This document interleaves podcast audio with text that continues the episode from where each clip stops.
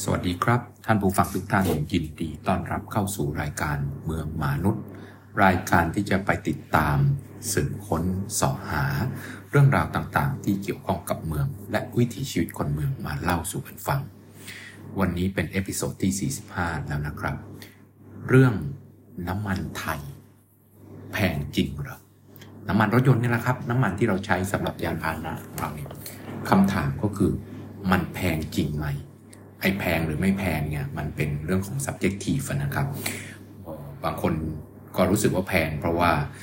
มีรายได้ไม่มากนักหรือว่าคิดว่ามันเป็นสัดส่วนที่สูงเกินกว่าที่มันควรจะเป็นหรือบางคนก็คุ้นชินนะครับอย่างคนรุ่นผมเนี่ยก็คุ้นชินกับน้ำมันราคาลิตรละ10 บาทก็วันนี้30 กว่าบาทก็ต้องรู้สึกว่าแพงเป็นธรรมดาแต่ว่าไอ้คำว่าแพงเนี่ยเราเอาตัวเรามาชี้เนี่ยคงไม่ได้นะเพราะว่ามันเป็นความรู้สึกส่วนตัวแต่ว่ามันมีเกณฑ์ที่ผมหลอกหยิบมาแล้วก็ชี้วัดให้เห็นนะครับแต่อันเนี้ยผมสืบค้นไว้ตั้งแต่ปี2555หรือเมื่อประมาณ10 ปีที่แล้วนะครับเพราะตอนนั้นเนี่ยราคาน้ำมันขึ้นไปถึงลิตรละ40 บาทนะครับสิ่งที่เราต้องเห็นเนี่ยก็คือว่ามันต้องเอาไปเปรียบเทียบกับตัวเลขอื่นๆจึงจะตอบได้ว่าถูกหรือแพงนะครับผมคิดว่าสิ่งที่จะต้องคิดก็คือว่ามันเปรียบเทียบกับค่าครองชีพเป็นหลักนะครับสิ่งที่ต้องเห็นก็คือว่าข้อมูลสถิติในเชิงของค่าครองชีพเนี่ยบอกอะไรเราบ้างอันนี้เนี่ยมันเป็นข้อมูลจาก2 แหล่งนะครับแหล่งแรกก็คือจากเว็บไซต์ชื่อ Nation Master นะครับเขาบอกไว้ว่าราคาน้ำมันโดยคิดค่าเฉลี่ยของราคาน้ำมันของทุกประเทศค่าเฉลี่ยนะครับเทียบเป็น1แล้วก็บอกว่าน้ำมันราคาจริงนะครับเอาน้ำมันราคาน้ำมันของทุกประเทศเนี่ยมาทำการเฉลี่ยแล้วนับค่านั้นเป็น1แล้วเปรียบเทียบกับสัดส่วนราคาน้ำมันจริงของแต่ละประเทศว่าเป็นกี่เท่า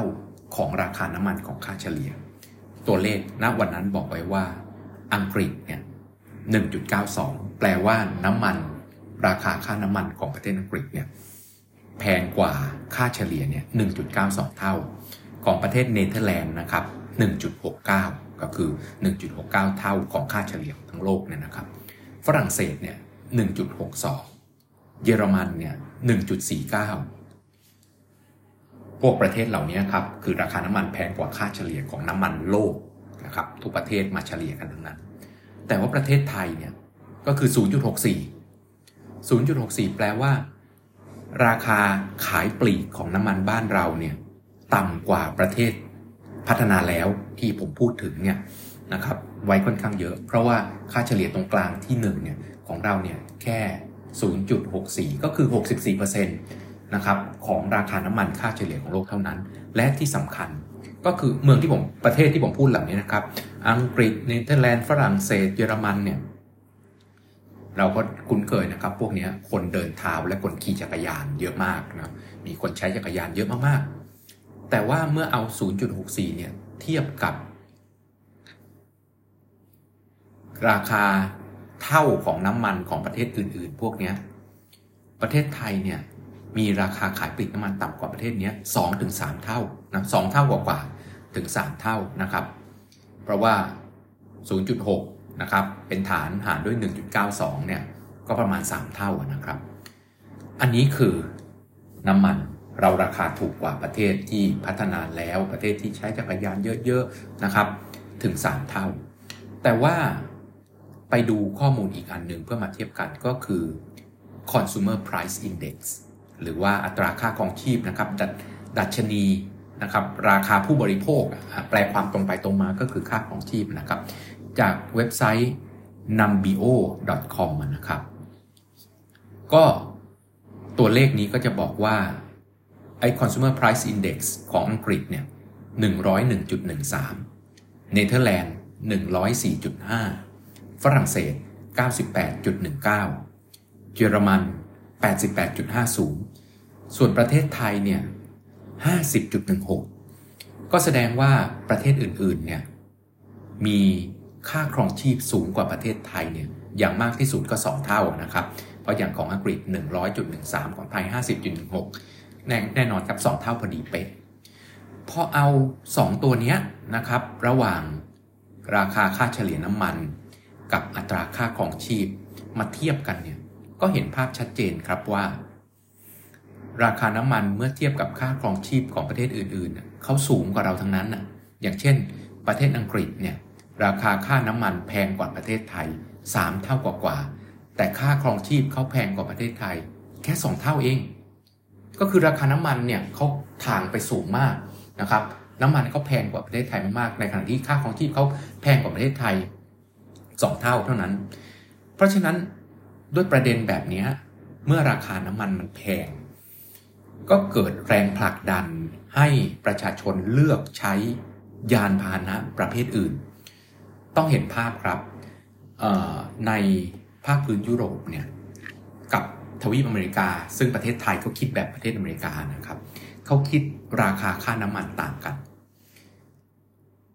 ประเทศไทยเนี่ยมีราคาค่าน้ำมันต่อลิตรนะครับใกล้เคียงกับราคาค่าน้ำมันต่อลิตรของประเทศอเมริกาบางครั้งเนี่ยอเมริกาถูกกว่าไทยด้วยซ้ำนะครับแต่อยู่ใกล้ๆกันนะเรียกว่าพอๆกันแหละแต่ว่าราคาน้ำมันของประเทศยุโรปเนี่ยจะแพงกว่าประเทศไทยประมาณ3เท่าครับ2เท่ากว่าๆ3เท่านิดๆเนี่ยอยู่ประมาณนี้แหละครับถามว่าทำไมคิดแบบนั้นเพราะว่าฐานคิดต่างกันไม่ได้บอกว่าใครถูกใครผิดนะครับประเทศอเมริกาเนี่ยเขามีข้อมูลในการวิจัยที่เป็นฐานเขาบอกว่าถ้าคนเดินทางเยอะจำนวนครั้งของการเดินทางแต่ละครั้งเนี่ยก่อให้เกิดมูลค่าเพิ่มทางเศรษฐกิจเพิ่มขึ้นทั้งนั้น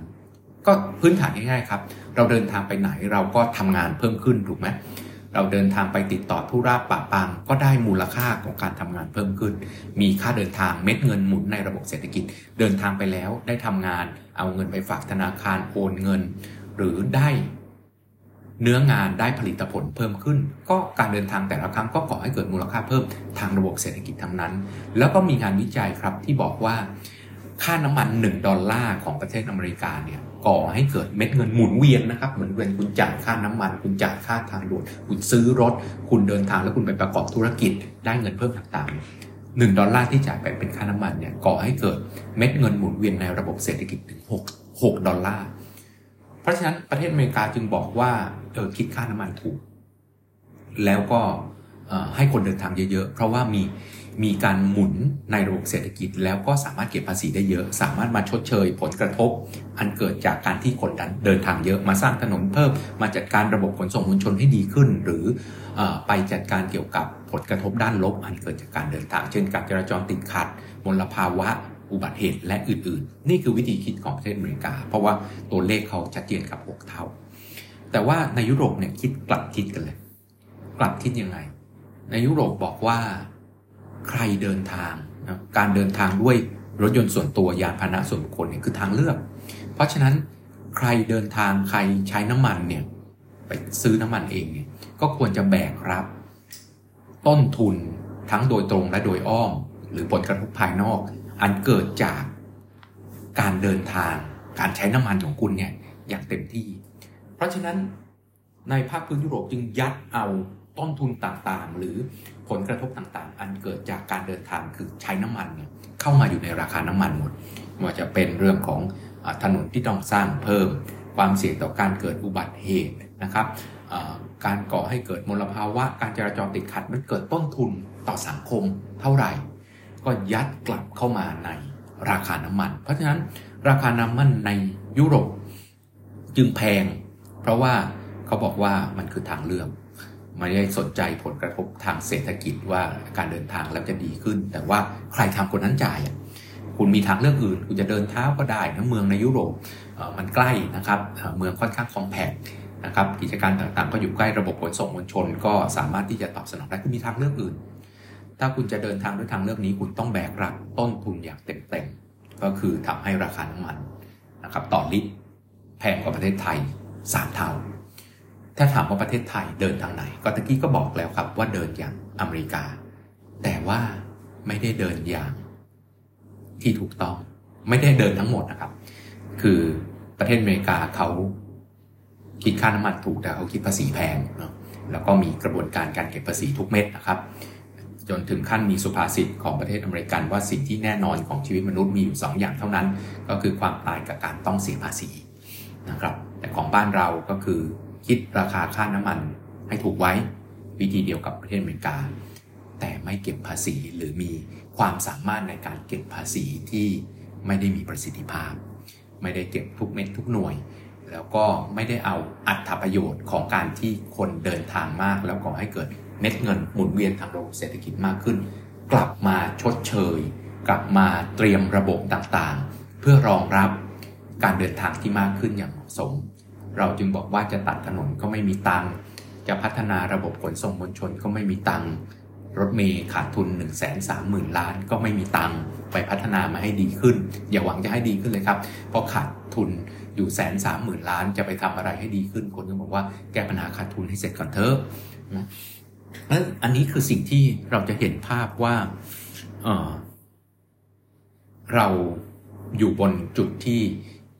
ราคาน้ำมันไม่ได้แพงเมื่อเทียบกับค่าครองชีพเมื่อเทียบกับประเทศอื่นแต่ว่าสิ่งที่เราเกิดปัญหามากๆไม่ได้บอกว่าไม่แพงเมื่อเทียบกับรายได้ของคนไทยนะครับแต่ไม่แพงเมื่อเทียบกับประเทศอื่นๆแล้วก็เทียบกับอัตราของ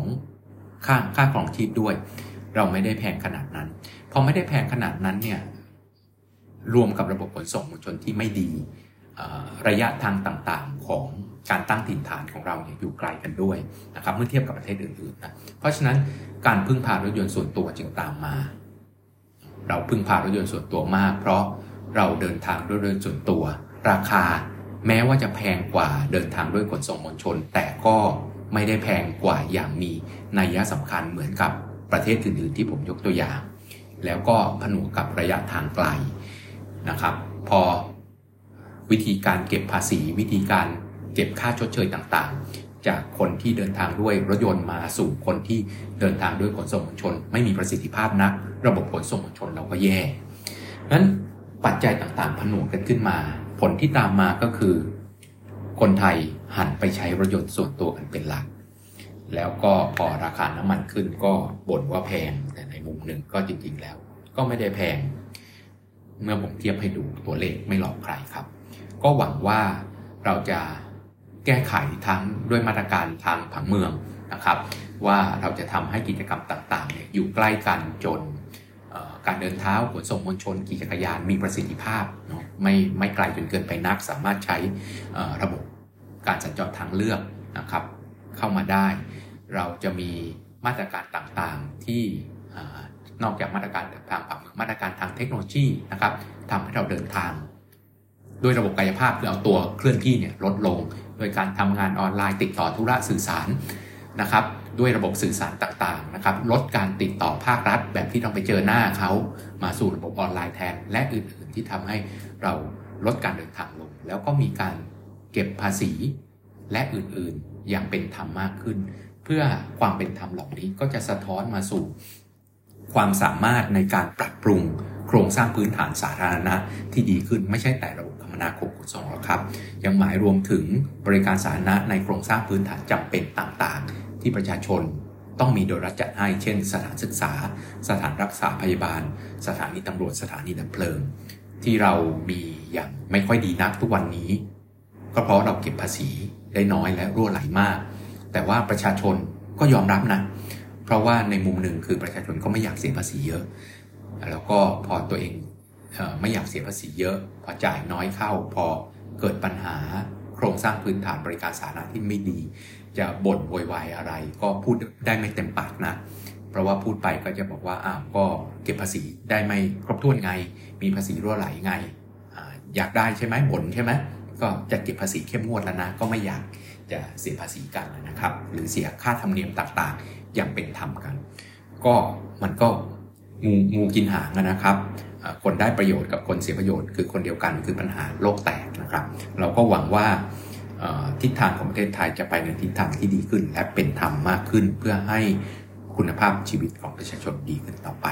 วันนี้ต้องลาไปแค่นี้กับเมืองมนุษย์และกระผมนายมนุษย์หมาป่าสวัสดีครับ